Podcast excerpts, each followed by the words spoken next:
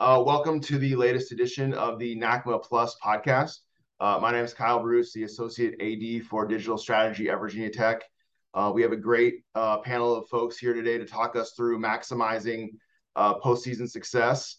Um, South Dakota State won its first ever FCS national championship, uh, while TCU made a remarkable run to the college football playoff for the first time in school history.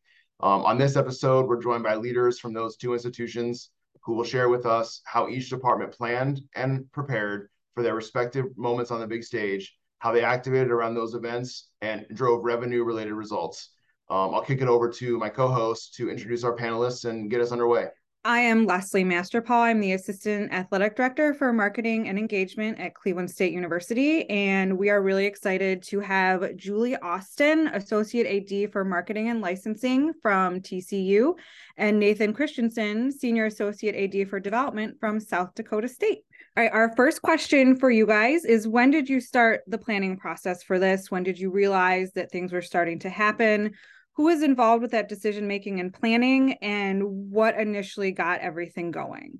Absolutely. For us obviously it was a, exciting time uh, for south dakota state university and for our student athletes and our fans. So we really wanted to make sure that uh, we were planning for success um, regardless of what was going to occur prior to the montana state game which was the week of december 12th so we really started the playing process uh, that week uh, prior to our semifinals game, um, just because with the things are thrown at you so quickly during those moments, and the week goes so fast, and days go so fast, and we're getting questions from a thousand different people because everyone assumes we're going going to advance. So for us, it was we had everybody at the table um, on the external side, and, and, including the football program. So our director of football operations was was, was a part of those conversations and then obviously our athletic director uh, saw the final plans for that piece. And for us we just wanted to make sure that we were focusing in on our student athletes but also making sure our fans were going to have a great experience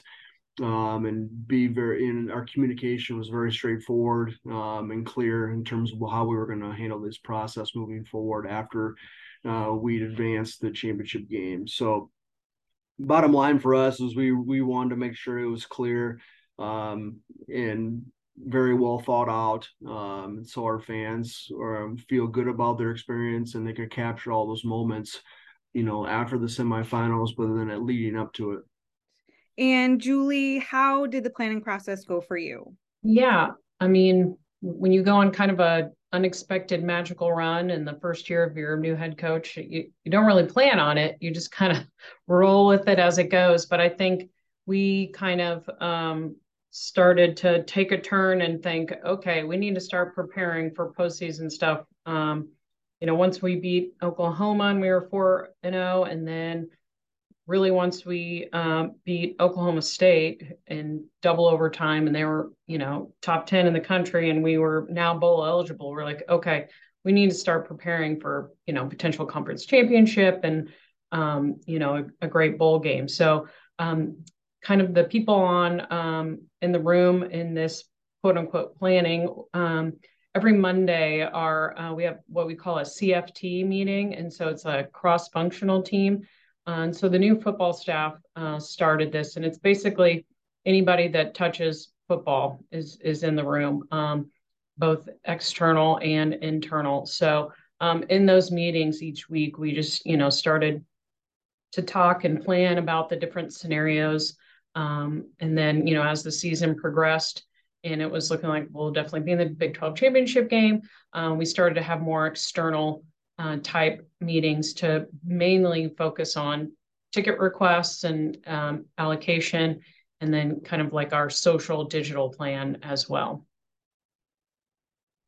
Great, thank you. Back to Kyle awesome. And obviously like there's there's so much like you said unexpectedness to some of this that there's obviously real-time pivoting um and the timelines don't often allow for a lot but um kudos to you all and your teams for um, that cft meeting in particular sounds really really productive. And nathan the meeting you mentioned obviously those kind of conversations are really critical.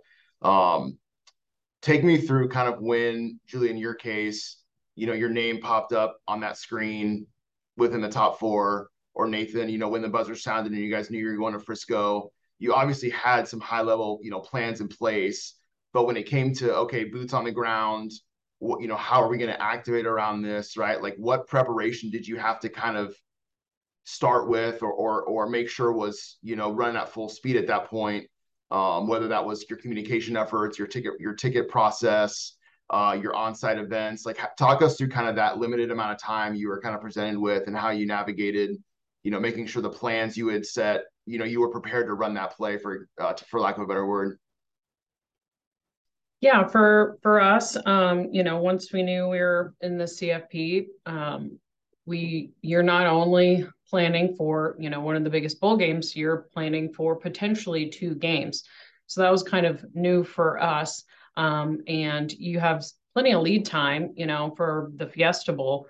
Um, and so that's really your main focus. And but at the same time, you're trying to plan for uh, potentially um, the national championship at well as well. But we really started to have some uh, drilled down focus meetings, um, you know, internally with social and creative on, you know, what's our creative feel and look, and how can we make sure that's across all platforms. Um, you know, it's our timeline and content strategy, but then, you know, also had some great meetings with campus. We have great partners in marketing communications here and uh, really rely on them um, for more um, advertising and exposure in these different markets and and uh, Dallas Fort Worth as well. So I worked very closely with them, um, you know, and they kind of helped field because once you're in this position, everybody wants you know to not only support you but be a part of the bandwagon. So you know, the city of Fort Worth was reaching out and visit Fort Worth and um, all these other entities that wanted to support us and be a part of it. So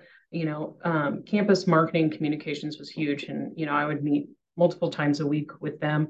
Um, licensing was a big piece in preparation. You know, that is in um, my area here, and our director of branding and licensing, you know, was great with the 2,000 plus submissions she received in the span of 20 days. Um, and working with CLC, they're great partners to prepare your um, you know retail and branding and everything across um, the retail licenses for for these events. So really you know preparing is working with all these different entities.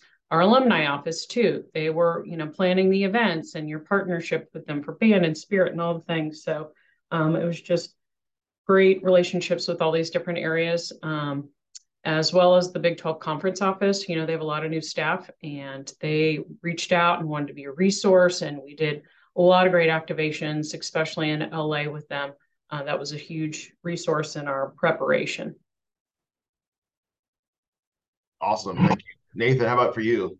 Yeah, very similar to what Julie mentioned. Obviously, a lot of conversations across campus, um, especially with um, university marketing plus our alumni association and the foundation just from the events in frisco. Um, so really we had a lot of things teed up ready to go uh, for the day after the championship game. So we that was our the semifinals game. Semifinals game was december 17th and we had the championship game wasn't until january 8th so we had plenty of time between those to really push out our information, get people educated on what's going on. Obviously, tickets was a big request.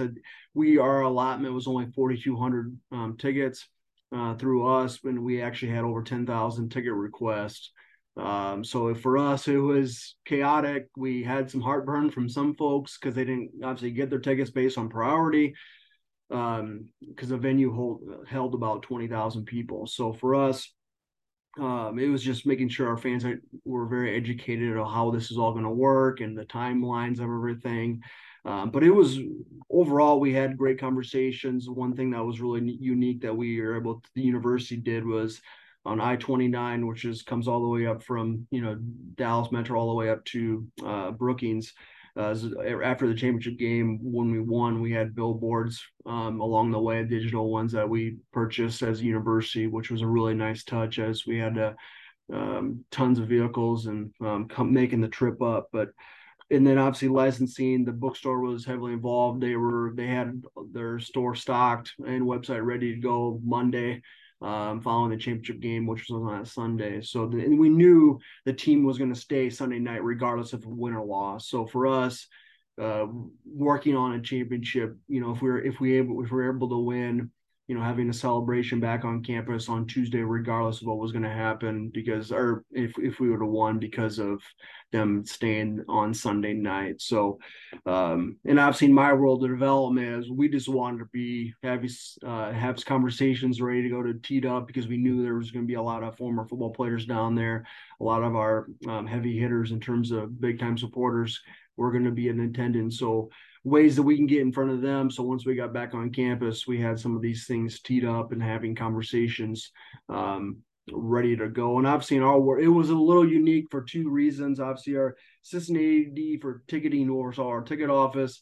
His last day was the Tuesday after the championship game, so it was pretty chaotic in the ticket office um, and in, our and, in our development office just because the requests that we were getting for next year. And we really focused in actually on our premium seating just because we have a lot of things coming in the future that we want to be sensitive on. We didn't want to, hey, let's go, let's try to make as much money as possible because we have a few things coming in the pipeline in the near future. And then obviously our coach just announced he's retiring. So now there's new excitement around our new football coach. So there's there was a lot of moving pieces behind the behind the scenes that people just didn't know about. So um, it's just making sure that we had all, all of our ducks in a row and just being sensitive sensitive to our fan base as well. Um, but really just focusing on the stuff in Frisco and working with all the different parties involved um, and making sure that the communication was in line with everyone. Yeah, I would say like I think you both said it really well. Like no matter how what level of institution you're at, it takes a village to kind of do these things. And I think that's a, just a good reminder, I think, to everyone listening, right? Like you, you're not in this alone. There are so many people that are just here to help and support. And you know, it truly does take everyone coming together. So I appreciate you two sharing kind of your backgrounds there. Leslie, you want to take us home?